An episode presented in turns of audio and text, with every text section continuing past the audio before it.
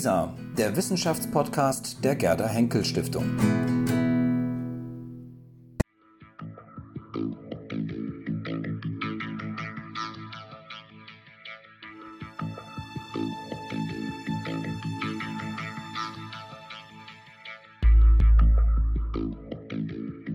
Ich begrüße ganz herzlich Herrn Professor Konrad Fössing von der Universität Bonn. Sie sind heute bei uns hier im Haus der Gerda Henkel Stiftung zu Gast, um über ein Thema zu sprechen, über ein Buch zu sprechen, das Sie zuletzt verfasst haben, ähm, das vielleicht bei vielen erstmal ganz viele Assoziationen weckt, denke ich. Das Buch heißt Das Königreich der Vandalen. Ähm, ja, die Vandalen. Wie kommt man zu diesem Thema? Was hat Sie an den Vandalen fasziniert? Wieso haben Sie sich dieses Themas angenommen? Ja, das ist ein doppelter Grund eigentlich. Zum einen bin ich seit der, seit der Promotion mit Nordafrika beschäftigt, mit dem römischen Nordafrika. Und äh, irgendwann interessierte mich eben auch das Ende des römischen Nordafrika. Und da sind natürlich die Vandalen, übrigens ironischerweise auch deren Besieger, die Byzantiner und ihre Herrschaft, von ganz wichtiger Bedeutung. Und man lernt manchmal über eine Zeit fast genauso viel, wenn man sich über ihr Ende beugt, als äh, nur über die äh, Zeit, in der ja, die römische Herrschaft in, äh, in Afrika in Blüte stand. Das ist der eine Grund, die afrikanische Seite. Und der andere ist, dass in der Zeit, als ich begann, mich damit zu beschäftigen, die Vandalen eigentlich mh, mm, nicht sonderlich präsent waren. Äh, das ist ja oft so in Wellen. Mittlerweile kann man das nicht mehr sagen. Aber als, als ich damit anfing, da war ähm, nicht nur in Deutschland, aber gerade in Deutschland äh, seit dem äh, großen Buch von Schmidt, das ist aber in der ersten Hälfte des 20. Jahrhunderts entstanden, nicht mehr so viel äh, erschienen. Übrigens auch in Frankreich nicht, äh, wo man es sich darüber eher wundern könnte. Denn in Deutschland war das ja so eine Sache mit den äh, Vandalen. Im 19. Jahrhundert galten die zuweilen gewissermaßen noch als unsere Vorfahren. Und äh, von dieser Germanenseligkeit, sage ich mal etwas pauschal, äh, ist man dann sehr schnell in ein Desinteresse umgeschwenkt. Äh, das ist aber mittlerweile vorbei. Aber das war eigentlich der zweite Grund, warum ich äh, mich dafür interessiert habe. Es war relativ viel Platz. Wenn man das Wort Vandalen ausspricht, schwingt ja immer was mit, nach wie vor. Ähm, Sie werden wahrscheinlich diese Frage schon oft gehört haben. Waren die Vandalen wirklich Vandalen? Klare Antwort, nein, sie waren keine Vandalen. Und ähm, insofern trifft sie dieses Wort, das in aller Munde ist, in allen Sprachen existent ist, zu Unrecht. Trotzdem sollte man nicht äh, glauben, dass es Aufgabe auch wie der Historiker ist, die Sprache zu korrigieren. Äh, es gibt, da werden wir vielleicht nochmal äh, darauf zu sprechen kommen im Laufe des Interviews, es gibt gar keine gerechte Sprache. Wir transportieren immer irgendwelche Vorstellungen äh, mit Sprache, die ja immer was mit Bildern zu tun hat die nicht korrekt sind. Ähm, es ist, wenn Sie so wollen, tut man den Vandalen Unrecht. Aber ähm, es ist eingebürgert. Man muss einfach äh, wissen, was man tut, wenn man solche Begriffe gebraucht. Sie haben mit der Realität nicht viel zu tun. Es war ein spezielles, eine spezielle Situation in der Französischen Revolution, wo äh, die eine, der eine Flügel oder die eine Seite der anderen, der Radikalen, ähm, mit diesem Wort, das im französischen Mund natürlich noch mal ein bisschen anders klang. Das waren gewissermaßen die ähm, rechtsrheinischen äh, äh, Barbaren, die da äh, auch äh, evoziert wurden, äh, mit diesem Wort distanziert werden sollten. Das war Politik der französischen Revolution, die ist aber sofort eingeschlagen und hat sich dann äh, sehr schnell in das allgemeine Bewusstsein verbreitert mit der Realität in der Antike hat es nichts zu tun, da gab es dergleichen gar nicht. Niemand hat die Vandalen als Vandalen beschimpft. Das ist eine Sache der Neuzeit. Hm. Sie haben den Begriff auch des Barbaren genannt. Verhält es sich da ganz ähnlich von der semantischen Verschiebung her? Barbaren war ja im Grunde auch nicht, glaube ich, so pejorativ besetzt, wie es heute der Fall ist. Oder? Ja, das, das ist ganz, ganz richtig, wobei der, äh, es schon erhebliche Unterschiede gibt, weil die Barbaren äh, ja ursprünglich eine, ein Begriff war, der von den Griechen für alle anderen nicht griechischsprachigen äh, geprägt wurde und sich dann über ziemlich äh, komplizierte Aufladungen äh, zu dem entwickelt, was wir heute äh, Barbaren und barbarisch nennen. Also schon, dass die die Römer dann das Gefühl hatten, alle außerhalb des Römischen Reiches sind Barbaren, ist ja eigentlich ein Witz, denn sie waren für die Griechen selber Barbaren gewesen. Äh, das ist also eine Geschichte, also die, Aufladung des Barbarenbegriffes ist schon antik, sehr interessant, sehr kompliziert übrigens äh, im Rückblick, während äh, der, Unterschied ist, die, Aufladung des Vandalenbegriffes, der Vandalismus, ist eine ziemlich punktuelle neuzeitliche Sache. Mhm. Versuchen wir uns mal dem, dem Vandalen mal ein bisschen zu nähern. Was war das eigentlich für eine, ja, was war es eigentlich? War es eine Gruppe, war es ein Volk, war es ein Stamm, waren es Germanen? Sie benutzen ganz gerne den Begriff der Gens und äh, ja. der Gente sozusagen in Ihrem Buch. Warum haben Sie sich bewusst sozusagen für dieses Konzept entschieden? Und nochmal zurück, was war das eigentlich für ein mhm. Volk? Oder? Ja, das ist immer so eine Sache mit den Begriffen. Äh, Gens hat äh, den Vorteil, dass es einem zunächst mal äh, etwas fremder ist. Es sagt nicht so viel und man kann jedenfalls haben wir Historiker manchmal den Eindruck, äh, ohne allzu viel Missverständnisse versuchen, was dann der Inhalt dieses Begriffes ist. Während bei Volk, da schwingt doch sehr viel mit, was Völker gibt es noch heute und ähm, naja, also 80.000, die Zahl ist ziemlich belastbar, die wir da haben. Insgesamt äh, Männer, Frauen, Kinder, Alte, das ist jetzt nicht so groß, dass man eigentlich vom Volk spricht. Außerdem ist Volk und noch äh, eben auch Stamm vom, äh, unserem, von der affektiven Aufladung, aber auch vom Bild her, etwas, äh, was etwas Problematisches für diese Gente ist. Nicht? Also ein Stamm, der kommt aus dem Boden, der ist von vornherein erkennbar. Das ist jetzt dieser Eichenstamm und der, äh, gut, der wird größer, aber er ist äh, von vornherein so da. Das gilt für die Gens eben nicht unbedingt. Ähm, die entwickelt sich eigentlich erst, und zwar ähm, ironischerweise könnte man sagen, im Kontakt mit dem Römischen Reich äh, häufig, diese äh, germanischen Gentes, entwickeln sich erst zu einer historischen Entität. Äh, sicher, es gab Traditionen, äh, das äh, dürfen wir nicht übersehen. Äh, die sind für uns aber gar nicht so leicht zu fassen, von ihrer Existenz mal abgesehen. Was wir fassen können, ist eine, eine, eine Genswerdung. Mhm. Und ähm, wegen dieser Situation, dass diese Dinge eben nicht von vornherein da sind, nicht aus dem Boden gesprossen, sondern Ergebnis historischer Entwicklung, kann man von Gens sprechen. Man könnte auch von Stamm sprechen, wenn man es erklärt. Das ist ja sowieso so eine Sache. Also ich würde Begriffe nie so hochhängen. Auch Gens kann man missverstehen. Ich meine, das missverstehen, da steckt natürlich das Gen drin und damit ist irgendwie eine genetische äh, Sache äh, da drin, die man auch verabsolutiert äh, natürlich für ein äh, ziemliches Missverständnis halten muss, denn also genetisch war diese Definition äh, die, äh, nun ganz sicher nicht. Also man muss wissen, ich sagte schon mal bei Begriffen, was man tut, dann kann man, ist man eigentlich ziemlich frei. Man kann auch von Stamm sprechen. Ich glaube, ich wechsle da sogar ein bisschen ab und mhm. würde da, ja, was waren Sie? Sie waren eben ein ähm, äh, germanischer Stamm. An dem Wort äh, kann man festhalten wegen der Sprache. Ähm, sie sprachen äh, einen Dialekt vom Gotischen nicht sehr verschieden. Die verstanden sich ohne weiteres und ähm, insofern, da die Sprachwissenschaftler da ziemlich eindeutig sind, es ist eben äh, eine germanische Sprache, kann man auch von einer germanischen Gens sprechen. Wenn man allerdings damit verbindet, dass da eine germanische Solidarität da war, dass die alle sagten, wir Germanen, wir halten doch zusammen, dann sollte man äh, den Begriff vielleicht nicht verwenden. Also auch hier wieder äh, beschreibend ja, germanisch, affektiv eher Fehlanzeige. Mhm, mhm. Das heißt also, die, die, die Vandalen, die wir noch haben, also sozusagen irgendwann dann den Rhein überschritten haben, sind nicht mehr zu vergleichen mit den Vandalen, die am Ende sozusagen von Belisar dann vernichtet werden? Das würde ich sagen, ist ein bisschen zu viel, äh, nicht mehr zu vergleichen. Also vergleichen kann man ja alles, ja. aber sie haben sich mit Sicherheit entwickelt.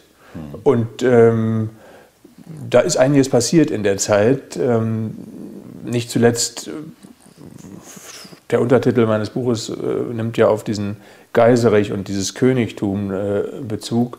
Das ist ja eine Sache, die äh, es, wird, es hat natürlich auch äh, Anführer, die kann man dann auch König nennen, der Germanen vorher gegeben, aber ein entwickeltes, mit äh, Strukturen gestütztes und ziemlich starkes Königtum, so wie es mit Geiserich und nach Geiserich äh, bei den Vandalen existierte, das ist eine Sache, die hat sich erst äh, in Afrika entwickelt. Mhm. Und da sind wir schon sozusagen bei dem Auszug der Vandalen aus, glaube ich, man würde heute sagen Ostmitteleuropa, aus der Region, bis hinunter sozusagen über, Sp über, über Gallien damals, ähm, Spanien heute und dann nach Nordafrika. Wie kam es zu diesem Zug? Ja. Ist man dauernd vertrieben worden? Ist das sozusagen die. Mm, zunächst mal ja, also ganz freiwillig, äh, einfach aus Abenteuerlust äh, haben, die, haben die Vandalen sicher nicht ihre äh, Sitze verlassen. Übrigens waren das mehrere, äh, also mindestens zwei vandalische Gruppen, die auch gar nicht äh, so eng verbunden waren, aber das führt vielleicht ein bisschen weit. Da ist tatsächlich der, äh, der Druck, der auch mit den Hunden zusammenhängt, da ist die alte Erzählung durchaus äh, realistisch zu nennen. Also dass äh, keine Gens, jetzt sage ich, oder kein Stamm äh, setzt sich freiwillig einer solchen Gefährdung aus, dass sie äh, tatsächlich aufbrechen mit äh, allem, die aufbrechen wollen. Das ist ja keine reine Kriegergesellschaft gewesen, die da aufgebrochen ist. Und das war auch eine lebensgefährliche Sache. Ähm, da ist eine, Menge an Zufall dabei. Das hätte schon äh, auf heute deutschem Boden zu Ende sein können, als äh, die Franken, die ja auf der rechtsrheinischen Seite äh, zum Teil äh, auf Seiten der Römer standen, im Dienst der Römer die Grenze bewachten, also von den Römern ähm, das äh, reguläre römische Heer, äh, das war auf der, ähm, am Rhein sehr ausgedünnt. Da hatten die Vandalen nicht so viel zu befürchten, aber von, den, von dem Teil der frankischen, fränkischen Stämme, die auf Seiten der Römer standen, sehr wohl. Da hätte es das erste Mal ähm, zu Ende sein können. Das ist ziemlich kontingent im Grunde. Äh, auch äh, die weitere Entwicklung, dass die Pyrenäenpässe äh, für sie passierbar waren. Dann in Spanien, ähm, da haben wiederum die, die Römer ihr, ihr altes Prinzip angewendet. Gegen Germanen setzt man am besten Germanen ein. Das zeigt die Problematik, von den Germanen zu sprechen. Äh, bei den Goten, äh, den Westgoten, ähm, war das eben so, dass sie einen Födus hatten, ein Bündnis, und das bestand darin, ihr äh, räumt das ähm, Vandalenproblem in Spanien aus der Welt und dafür versorgen wir euch mit Getreide. Ähm, das war also ein Vertrag, in römischen Diensten haben das die Westgoten begonnen, den konnten die Vandalen militärisch gar nichts entgegensetzen. Und von den Kräfteverhältnissen hätte die vandalische Geschichte zu Ende sein müssen. Dann aber haben die Römer im letzten Augenblick quasi äh, die Bremse gezogen. Man kann nur vermuten, warum. Wahrscheinlich, weil die Goten ihnen als Sieger zu gefährlich waren.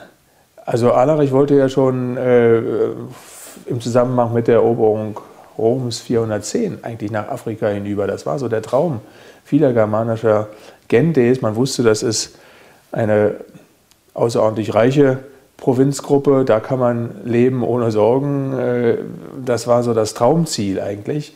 Aber das ist gescheitert am Mittelmeer, an den mangelnden nautischen Fähigkeiten, an, auch am Wetter. Äh, kurz und gut, es hat nicht geklappt. Nur in dem Augenblick, wo sie als Sieger alleine in Andalusien gewesen wären, da haben wohl die Römer gefürchtet, dann versuchen die das wieder. Und äh, sie haben äh, die Sache gestoppt und äh, die Westgoten in Südfrankreich angesiedelt, wo sie dann auch eine ziemliche Weile geblieben sind, weil man glaubte, mit den Vandalen alleine fertig zu werden. Dann gab es eine große Schlacht, die zu Unrecht wenig bekannt ist, weil das eine Entscheidungsschlacht gewesen ist. Wir sind im Jahre 422.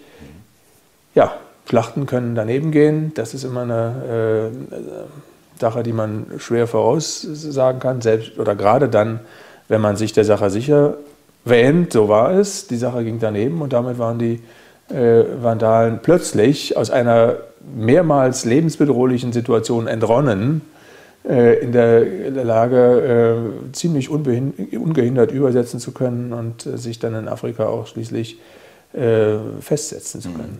Sie sagen, ungehindert ähm, überzusetzen. War das nicht eine große Herausforderung damals für ein, möglicherweise für, eine, ähm, ja, für ein Volk, für einen Stamm, für eben die Vandalen, die eigentlich kein Seevolk sind, die wahrscheinlich keine Erfahrung hatten mit ähm, maritimen Begebenheiten, dass sie plötzlich sozusagen an einer Stelle auch noch übersetzen, von der man ja weiß, dass sie vor den Strömungsverhältnissen beispielsweise durchaus eine große Herausforderung war. Mhm. Wie haben die das gemeistert? Sie haben völlig recht, es war eine Herausforderung. Äh, zwei Dinge sollte man vielleicht äh, dazu sagen. Zum einen hatten die eine gewisse Trainingszeit, sie hatten einen Vorlauf. Also äh, wie gesagt, diese Entscheidungsschlacht, von der ich sprach, war 422. Da gab es ein paar Jahre, in denen sie mit Sicherheit, das ist auch belegt, trainiert haben. Mhm. Das, die sind nicht an den an die Säulen des Herakles, also bei Gibraltar gekommen und haben gesagt, wo kommt man denn hier rüber, sondern das wurde sozusagen ziemlich äh, gut geplant. Da gab es mit Sicherheit Voraus-Trupps, die das schon mal gemacht hatten und so weiter. Es ist wohl auch gar nicht so gewesen, dass alles äh, gewissermaßen auf einer Route nur passiert ist. Aber es bleibt so, wie Sie sagen, es war eine Herausforderung und Sie haben sie gemeistert, wobei natürlich entscheidend war, dass Sie das eigentlich ohne irgendwie Angst zu haben tun konnten. Das heißt, es war keine Drucksituation, es gab kein römisches Militär, das ihnen dabei in die Quere kam. Mhm. Das kam erst, als sie sich dann dem eigentlichen Kerngebiet äh, Afrikas im, im, Osten mehr gelegen näherten. Da äh, kamen dann die römischen Soldaten, zum Teil auch wieder äh, angeheuerte äh, Goten, aber zum Teil auch noch das äh, reguläre Heer ins Spiel, aber zunächst mal auch auf dem späteren Marsch dann durch äh, Mauretanien nicht. Hm. Wie kann man sich das vorstellen? Ich, äh, Historiker haben ja oft auch vielleicht die Gabe, so ein bisschen Fantasie zu entwickeln. Ähm, wenn sich jetzt ein 80.000 Volk sozusagen ähm, an den Säulen des Herakles übersetzt, über die Meerenge von Gibraltar, ähm, wissen die Römer davon? Beobachten die sowas? wie reagieren die darauf? Stellen die sich darauf ein? Haben die dann Abwehrmaßnahmen schon sozusagen äh, vorgedacht oder auch geplant? Ähm, kann man das noch irgendwie rekonstruieren? Also geben die Quellen irgendwas her? Die Quellen sagen über diese frühe Phase nicht viel, aber man kann als ein Faktum davon ausgehen, dass die Römer das sehr bald wussten. Äh, und ähm, schon deswegen, weil die Städte, die den Vandalen in die Hand fielen, zum Teil ja Küstenstädte waren und da äh, ist dann mit Sicherheit, sind da mit Sicherheit Booten abgegangen. Und dann, nach einer gewissen Zeit, hören wir auch von den äh, Problemen vor allem aus äh, kirchlichen Quellen. Ist ja die Frage, ähm, soll so ein Bischof dann in seiner Stadt bleiben oder darf er äh, versuchen zu fliehen und dergleichen. Ähm, das militärische Raisonnement war wohl so, erstmal kommen lassen. Die haben einfach äh, ihre Kräfte, die gering nur noch waren. Äh, es ging ja nicht um diese Limes-Besatzungen, die waren viel zu schwach, um so einem, ja, wie viel werden das gewesen sein, 10.000, 15.000 Mann starkem Kriegerheer entgegenzutreten. Ähm, das Bewegungsheer war wohl selber nur ungefähr in dieser Größe. Und ähm, mit diesem Bewegungsheer äh, den Vandalen weit nach Westen, also Richtung äh, Atlantik, entgegenzuziehen, dann dort vielleicht eine Niederlage einzufahren und äh, den, das Kernbe den Kernbereich Afrikas dann gewissermaßen aufgeben zu müssen, das wäre auch die falsche Entscheidung gewesen. Also als sie mal in Afrika waren, war es angesichts der Kräfte sehr vernünftig zu warten, bis sie so nah herangekommen waren, dass man Verteidigungsmaßnahmen ergreifen konnte. Die wurden dann auch ergriffen. Es war also jetzt nicht so, dass, die, dass das ein ganz glatter Durchmarsch war. Also mhm. zunächst mal äh, sind die Vandalen auch an, den, also an Hippo Regius, der im äh, Boden oder Annaba heute, einer befestigten Stadt gescheitert. Also eine ähm, wirklich schwer befestigte Stadt konnten die Vandalen nicht, nicht einnehmen. Mhm. Und auch militärisch im Auf, in, in, in, Feldschlachten ist es nicht so glatt gelaufen. Das war das dann schon eine Sache, die äh, ein paar Jahre gedauert hat. Aber ähm, das hing eben auch damit zusammen, dass von oströmischer Seite äh, nicht alles getan wurde, äh, um hier die Vandalen wieder zu vertreiben. Das stand für die einfach nicht auf der Prioritätenliste ganz oben. Mhm. da war auch ein Stück äh, mangelnde Solidarität im Spiel. Hm, jedenfalls der militärische Chef der äh, Oströmer sah es nicht als seine dringendste Aufgabe an, jetzt äh, unbedingt die Vandalen wieder zu vertreiben. Hm. Hat das mit seinem Hintergrund zu tun, dass er selbst möglicherweise mit den Alanen irgendwie verbunden war? Das glaube ich eher nicht. Das, äh, wir haben ja eine Vielzahl von ähm, militärischen, also von Generälen in dieser Zeit, die nicht äh, Römer sind, sondern Franken oder Alanen oder auch äh, Stilicho als Halbvandale. Ähm, die haben schon im Auftrag und äh, als äh, römische Soldaten gehandelt, aber nicht unbedingt mit der Perspektive des Gesamtreiches. Das war etwas, was äh, an den Kaiserhöfen eine Rolle spielte. Die Militärs äh, haben das Gesamtreich weniger im Blick gehabt und aus äh, dieser Perspektive, äh, aus oströmischer militärischer Perspektive, war es nicht so dringend, ja jetzt etwas zu tun. Mhm. Aber wir befinden uns in einer Phase, in der sozusagen das Weströmische Reich sich in Agonie befindet. Ähm, ein Kaiser löst den anderen ab. Ähm, wir haben eine Zeit, in der vor allem die, ähm, das äh, Kaisertum sich nach Ravenna auch verlagert hat, nicht mehr Rom sozusagen die Hauptstadt des Weströmischen Reiches war. Und eben ein Ostrom, das sich eher abwartend verhält. Wie weit begünstigt das sozusagen, dass andere Mächte, wie eben vielleicht die Goten oder auch eben gerade die Vandalen, über die wir sprechen, da einfach Fuß fassen können? Ja, das äh, war ganz sicher so, dass die Vandalen und Geiserich sehr geschickt äh, äh, diese, ich will nicht sagen Konkurrenz, aber diese nicht so stark ausgeprägte Solidarität ausnutzte. Also die äh, Brüche, die sich da ergaben, äh, oder überhaupt nur die nicht konvergierenden Interessen, die hat er sofort gesehen und äh, das hat er sehr geschickt für sich genutzt. Allerdings ist die Agonie vielleicht gerade erst durch die Vandalen bewirkt worden.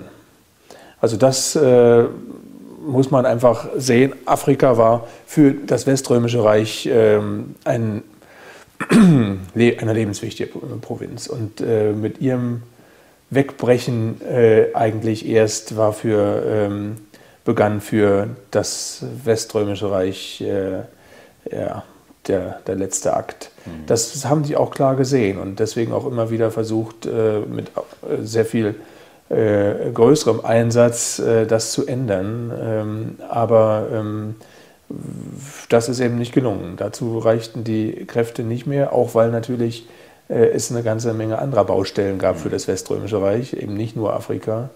Ähm, und die dauerhafte, der dauerhafte Verlust Afrikas war für das Weströmische Reich nicht zu kompensieren. Obwohl man ja eigentlich vereinbart hat, ich glaube, wichtig war die Provinz Afrika vor allem wegen der Getreidelieferungen, aber man hatte ja das Abkommen mit Geiserich ähm, doch so hinbekommen, dass er sich sozusagen weiterhin, diese, weiterhin garantiert hat, dass die Getreidelieferungen stattfinden würden. Garantiert ist vielleicht zu viel gesagt, aber zumindest gab es keine Sanktionen, die, wenn das nicht stattfand, irgendwie von Relevanz gewesen wäre. Also äh, sicher, die haben natürlich äh, das Getreide geliefert, sich, sich mit Sicherheit auch bezahlen lassen dann. Ähm, denn ähm, es wurde in Afrika sehr viel mehr äh, Getreide produziert, als äh, gebraucht wurde. Aber ähm, Geiserich hat von Anfang an dieses Getreide auch als Waffe gesehen. Mhm. mhm. Und er hat sich ja auch in der Position gesehen, mitmischen zu können, wenn es darum geht, den römischen Kaiser, den weströmischen Kaisertitel mit zu besetzen. Ähm, er ist dann auch bis nach Rom gekommen, hat 450, 455 die Stadt ähm, ja, erobert und dann plündern lassen. Ähm, war Geiserich sozusagen selbst irgendwann auch an der Reihe, vielleicht Kaiser zu werden? Nein, das war ihm klar, dass äh, das nicht möglich war. Ähm, ein Nicht-Römer, ein äh, Germaner auf dem Kaiserthron, das war äh, ihm und auch allen Zeitgenossen keine äh, irgendwie realistische Vorstellung. Aber ähm, er wollte tatsächlich mitbestimmen und ähm, wie das mit einem Enkel, also einer Verbindung seines Sohnes mit dem Kaiserhaus und einer daraus äh, sich ergebenden äh, Enkelsituation, der dann zur Hälfte eben, äh, das wäre dann schon vielleicht was anderes gewesen. Mhm. Aber in jedem Fall äh, wollte er äh, die Kontrolle über dieses Kaisertum haben und äh, hat es äh, im Grunde auch geschafft, ähm, dass sich auf dem äh, weströmischen Thron eigentlich auf ähm, lange Zeit mh, niemand so gut einrichten konnte, dass er Kapazitäten frei gehabt hätte, um das Vandalenproblem anzugehen. Das war natürlich immer auch die, die Sache. Es war immer eine Verteidigungssituation, in der sich die Vandalen befanden. Sie wussten, ähm, dass sie sich diese, äh, diese Provinzgruppe äh, tja, unter den Nagel gerissen hatten, wie man heute sagen würde, und dass sie von weströmischer Seite zumindest aus immer äh, mit einer Reaktion einer Vertreibung rechnen mussten. Insofern war die Politik auch darauf ausgerichtet, genau das strukturell zu erschweren oder gar unmöglich zu machen. Mhm. Wie kann man sich Geiserich vorstellen? Ähm, war er ein Barbar, der sozusagen irgendwann sozusagen dann plötzlich in die, in die Sphäre des Römischen Reiches kommt, ein großes eigenes Königreich aufbaut? Ähm, wenn man ihr Buch liest und ähm, sich dann versucht, selbst ein Bild von Geiserich zu machen, hat man schon den Eindruck, das ist ein politisch geschliffener Mann. Inwieweit hat er auch aus davon profitieren können, dass er eben auch auf eine Verwaltung, eine Administration, ähm, auf eine römische Kultur in Afrika zurückgreifen konnte, die möglicherweise auch beraten hat und gesagt hat, das sind Möglichkeiten, die du hast, in die Richtung könnte es gehen.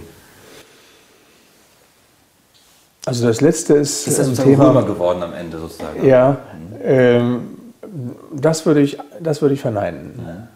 Ja. Äh, Geiserich ist kein Römer geworden. Äh, aber er hat sein ganzes Leben im Römischen Reich zugebracht und äh, war insofern alles andere als ein kulturloser, äh, politisch irgendwie tumber äh, Barbar. Mhm. Äh, wir wissen das nicht, aber ich gehe fest davon aus, dass er natürlich Latein konnte. Ähm, und äh, sein Beraterstab, den kennen wir leider nicht.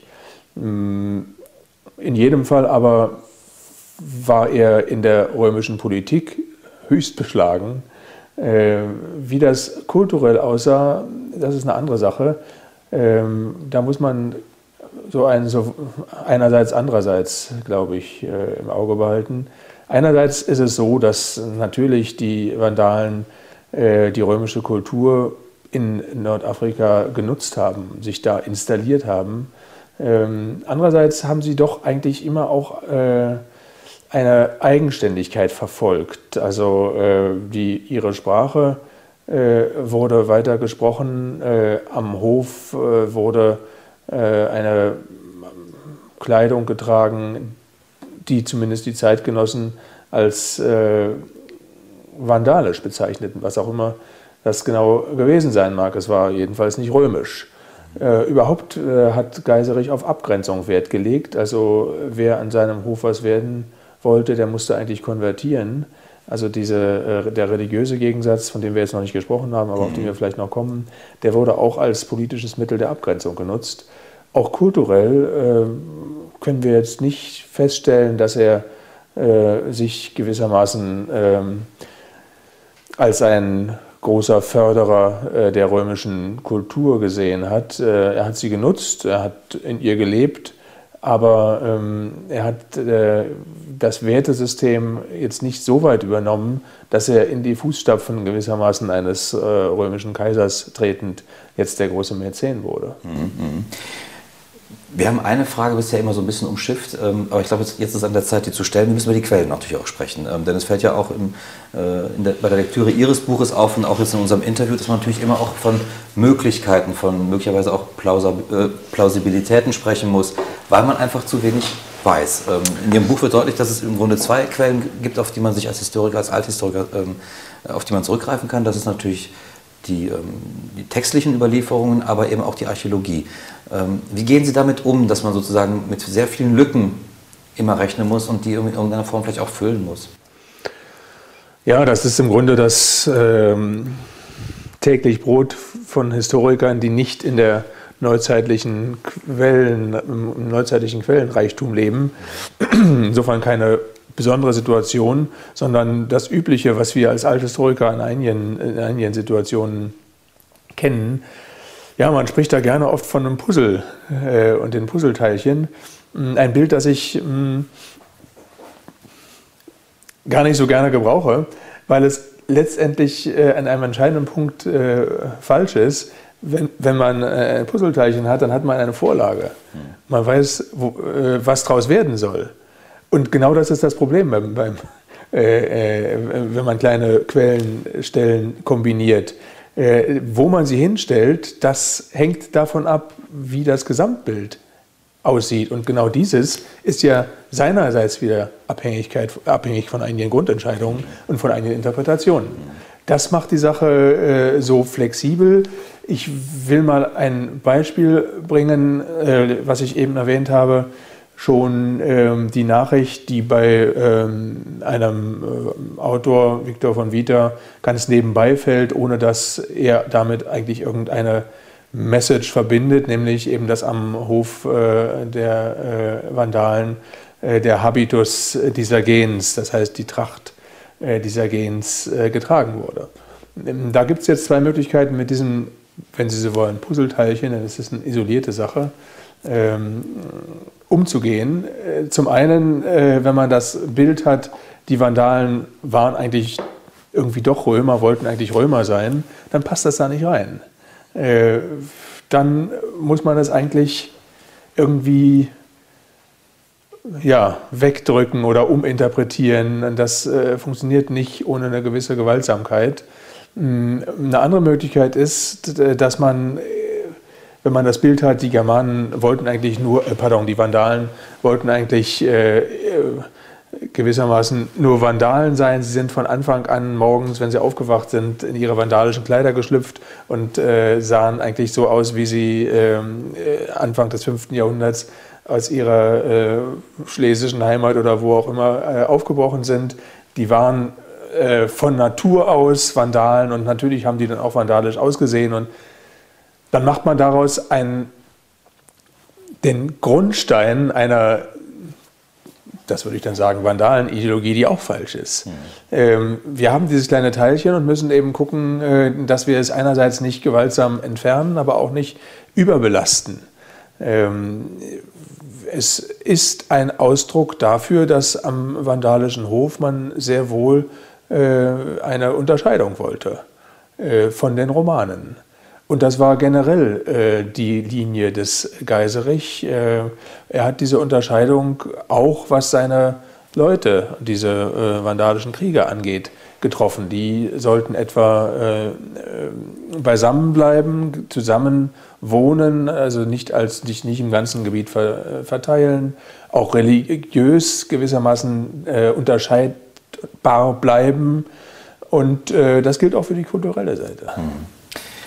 Als Historiker möchte man ja gerne, wenn man jetzt beispielsweise die Geschichte des Vandalenreiches oder der Vandalen schreibt, hat man gerne sozusagen von der Narration her eine Arche und einen Telos.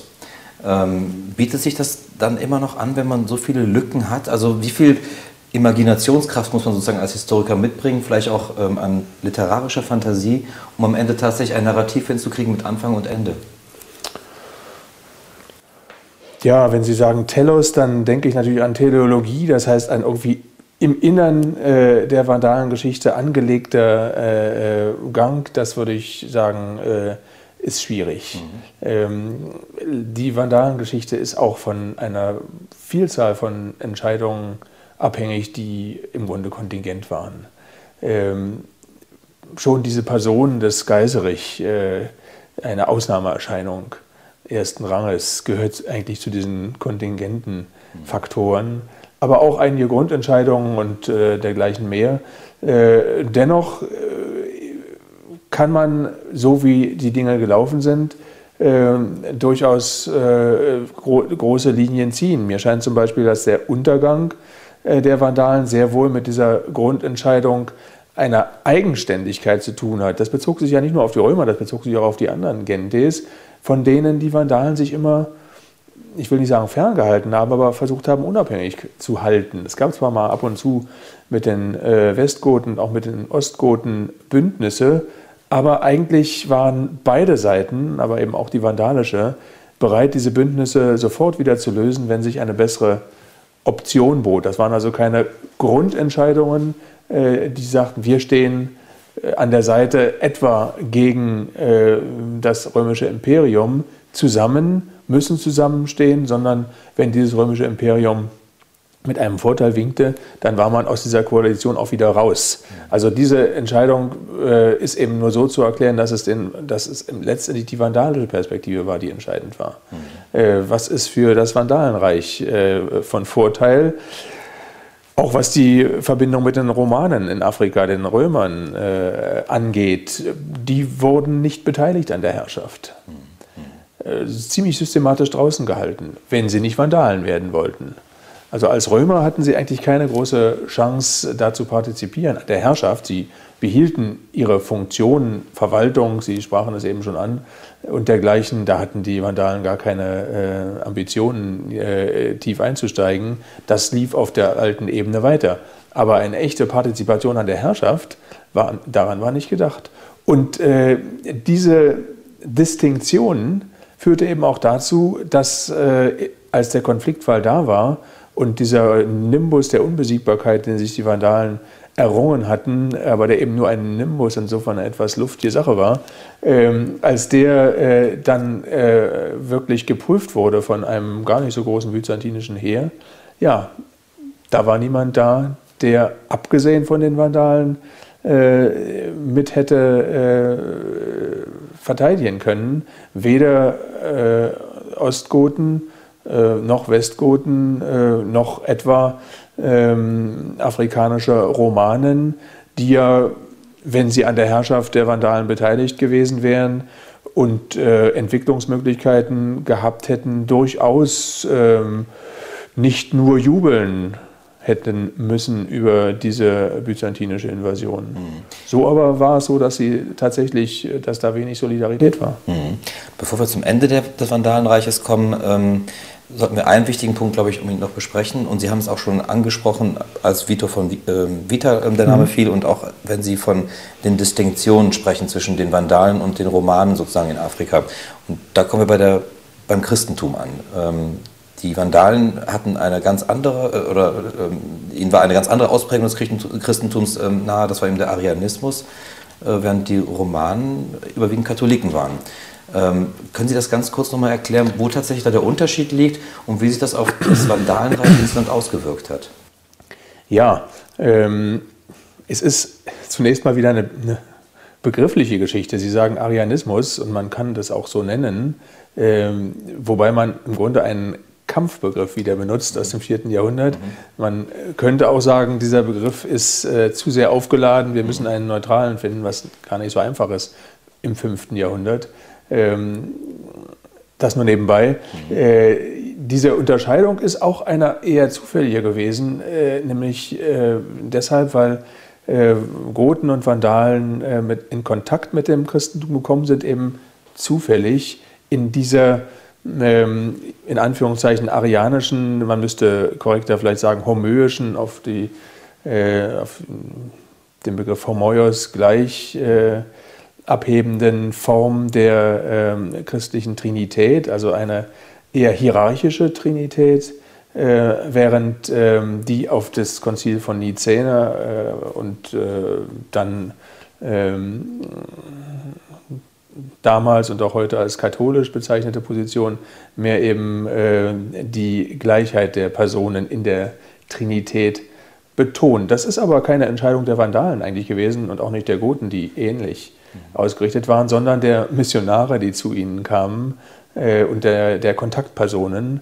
Und damals war im Osten des Reiches diese homöische, arianische Richtung die reichskirchliche Richtung. Das hat sich dann unter Theodosius geändert, aber ähm, diesen Schwenk gewissermaßen, äh, der auch äh, nur im Osten ein Schwenk war, äh, den haben die äh, germanischen Gentes, äh, soweit sie christlich waren, was nicht von Anfang an überall der Fall war, nicht, nicht mehr mitgemacht. Das war also eine, wie mir scheint, eher zufällige Sache, die dann aber aufgeladen wurde. Denn es war für die Vandalen ganz entscheidend, dass die äh, vorgefundene Kirche, die romanische, äh, katholische äh, Kirche in Afrika, ähm, mit zu dem Establishment gewissermaßen gehörte in Afrika, von dem sie sich trennen wollte. Und da war natürlich die Möglichkeit äh, einer, ähm, eines äh, Lehrunterschiedes äh, geradezu perfekt. Außerdem gab es noch Unterschiede auch in, der, in den Strukturen. Also die Kirche der Vandalen war nicht eigentlich lokal geprägt. Also ein, eine Stadt hat einen Bischof, sondern eher von Personenverbänden her äh, geprägt. Es gibt also sehr wohl Unterschiede und die wurden politisch auch ausgenutzt. Mhm, mh, mh. Inwiefern wurden sie politisch ausgenutzt? Insofern, als mh, mm, es für die Romanen, wenn sie denn auf die Seite der Vandalen treten wollten, zur Pflicht gemacht wurde, ihre Gemeinschaft zu verlassen und äh, gewissermaßen zu konvertieren. Ähm, das äh, hatte natürlich dann die Effekte, dass auch ein Bruch mit den lokalen traditionellen Oberschichten das implizierte, auch ein Zurück dann nicht mehr so möglich war, sondern äh, sie waren dann eben wirklich äh, mit allen mit allen Fasern und Seilen an äh, diese Vandalen geknüpft. Also so ein Loyalitätsbeweis. Das war eine Loyalitätssache natürlich. Mhm. Ja. Ähm, die, ähm, wenn wir jetzt zum Ende des Vandalenreiches kommen, es gab ja viele Versuche, das Vandalenreich ähm, zu zerstören, es zu erobern. Viele sind ähm, ganz äh, dramatisch gescheitert, äh, sowohl von weströmischer als auch von oströmischer Seite. Und am Ende aber ähm, haben die Byzantiner immer dann doch gesagt, jetzt reicht es uns. Und jetzt versuchen wir es doch endlich ähm, zu beenden, dieses Vandalenreich. Und da spielt Belisar eine ganz große Rolle. Mhm. Ähm, was waren die entscheidenden Motive des Byzantinischen Reiches, ähm, damals dem Vandalenreich ein Ende zu bereiten? Das hing auch mit einem Unterschied äh, an zwei verschiedenen Richtungen bei den Vandalen selbst zusammen. Äh, eigentlich äh, war äh, der König Hilderich und äh, der war halb äh, Vandale und zur anderen Hälfte aus dem römischen Kaiserhaus stammend und hat eine Grundentscheidung getroffen, die das Vandalenreich sehr stark verändert hätte, nämlich einen Abschied von Geiserichs Weg. Hilderich äh, wollte, ähm, also der Enkel Geiserichs, tatsächlich eine andere Ausrichtung, äh, näher äh, und zum Teil sehr nah äh, an ähm, den byzantinischen Hof, also an den Ostkaiser, näher auch zu den Romanen, einen Ausgleich, von dem wir dann nur träumen können, wie das weitergegangen wäre vielleicht. Aber es ist nicht weitergegangen, weil es eine starke äh, Abwehrreaktion, eine Gegenreaktion unter vandalischen Adligen gab. Hilderich wurde abgesetzt, ins Gefängnis geworfen und Gelimer, ein äh, anderer vandalischer, äh, ein anderes vandalisches Mitglied des Königshauses, der eben wieder zurück auf die Geiserich-Richtung ging, wurde König. Und das war für äh, den oströmischen Kaiser, der mit Hilderich schon enge Verbindungen hatte, der Punkt, äh, dass er sagte, jetzt will ich den legitimen vandalischen König wieder an die Macht bringen und äh, gleichzeitig damit natürlich diese sich ihm öffnende Möglichkeit oder die hatte sich ihm geöffnet durch Hilderichs Kurswechsel wieder zu realisieren. Hilderich war schon ein alter Mann. Ähm, Gelimer war sowieso derjenige, der als nächster König geworden wäre. Ähm, wenn er einfach abgewartet hätte, bis Hilderich gestorben wäre und dann ähm, König geworden wäre, dann hätte es diesen Eingriff wohl gar nicht gegeben. Es hängt also auch wieder mit äh, Kontingentenentscheidungen äh, auf beiden Seiten zusammen, dass es so gekommen ist, wie es gekommen ist. Mhm. Aber was hat dann die Byzantiner letztendlich am Ende dazu bewogen, jetzt wirklich mit einem großen Heer ähm, das Vandalenreich zu erobern. So groß war das Heer übrigens gar nicht. Ah, ja. Äh, das war ein eher kleines Heer. Es war eigentlich nur groß in der, ähm, was die Reiterei anging. Da war es erstaunlich groß, weil eben auch die Vandalen äh, ihre Kerntruppe ähm, in diesem Feld hatten. Das waren Reiter. Ansonsten war das Heer nicht viel größer als die äh, vandalische Macht. Nun, der Kaiser hatte dem Gelimer eine klare Vorgabe gemacht, nämlich er solle den äh, Hilderich sozusagen aus dem Gefängnis wieder entlassen äh, und ihn zumindest pro forma äh, König sein lassen. Äh, Gelimer hatte äh, harsch geantwortet, äh, kümmere dich um deine eigenen Sachen. Äh, das war für Justinian schon Grund genug. Das war eine außerordentlich mir scheint unkluge Reaktion des äh, Gelima gewesen. Äh, er hat wohl einfach dann nicht damit gerechnet, äh, dass ähm, Justinian es versuchen könnte. Mhm. Äh, und äh, der hatte bei seiner Entscheidung auch keineswegs in seinem Kronrat, da wissen wir sogar ein bisschen, äh, keineswegs freie Bahn. Da gab es auch erhebliche Warner.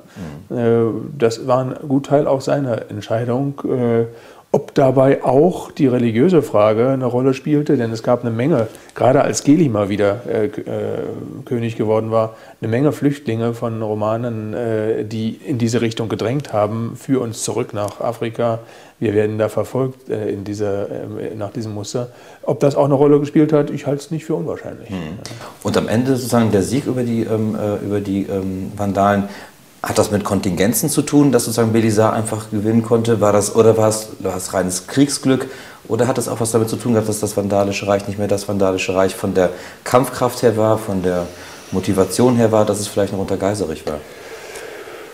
Kampfkraft, Motivation, das können wir eigentlich nicht äh, sagen. Also nicht, dass äh, wir jetzt positiv sagen können, die war noch genauso stark, wir können aber auch nicht negativ sagen, die war abgeschwächt. Nein, aber es war einfach eine Zahlensache. Ähm, kurz zuvor war äh, Sardinien abgefallen, gehörte eigentlich zum Vandalenreich. Und äh, 5000 äh, vandalische Krieger waren äh, rübergefahren, um die Insel wieder, die war wichtig für die Vandalen, als vorne Verteidigung auch unter vandalische Herrschaft zu bringen. Diese 5000 fehlten zunächst mal. Und das ist, wenn man sowieso ein kleines Heer nur hat, also ich äh, glaube nicht, dass es wesentlich mehr als äh, 10, vielleicht 15.000 äh, Soldaten waren, dann sind 5.000 eben sehr viel. Ähm, und Möglichkeiten, das zu kompensieren, hatten die nicht. Also ähm, das kann man als eine Kontingenz bezeichnen, dass also ein wichtiger Teil des Heeres mit dem Ruder des Königs gar nicht in Afrika war, als das passierte. Aber man kann auch sagen, und das ähm, scheint mir sogar in diesem Fall fast angemessener, es ist die Folge der Isolation der Vandalen gewesen. Mhm. Natürlich bei Schlachten, ich sagte es schon, äh, ist häufig der eine oder andere Ausgang möglich. Also ähm, Belisa war nicht so überlegen, dass das äh, ein Durchmarsch, ein glatter und einfacher Durchmarsch war. Mhm. Also ähm, namentlich die erste Schlacht, als er also äh, auf dem Weg nach Karthago war, die hätte auch anders ausgehen können. Mhm. Mit dem Ende des Vandalenreiches verschwinden die Vandalen fast aus der Geschichte. Und da sind wir auch sozusagen bei meiner letzten Frage. Ähm, was bleibt in der Geschichte letztendlich von den Vandalen übrig? Außer sozusagen das, was wir eingangs erklärt haben, dass wir mit den Vandalen eben vor allem Vandalismus heute jetzt verbinden. Was bleibt sonst von denen noch übrig? Also dinglich, überraschend äh, und fast möchte man sagen tragisch wenig. Also wenn man heute nach äh, Afrika fährt äh, und sagt, ich will jetzt auf den Spuren der Vandalen wandern, dann wird man viele Orte finden, aber die eine oder andere Kirche, bei der man sagt, das müsste eigentlich jetzt Vandalenzeit sein, die unterscheidet sich aber nicht groß von den äh, Kirchen äh, kurz davor oder kurz danach. Also ähm, typisch vandalisch, wir haben ein paar Gräber mhm. ähm, mit vandalischen Beigaben sozusagen, aber äh, auch da nicht viel, da kommt vielleicht noch was zutage. Äh, nein, die was von ihnen übrig bleibt, ist tatsächlich, ähm, wenn wir jetzt mal äh, den Vandalismus weglassen, äh, ihre geschichtliche Bedeutung. Mhm.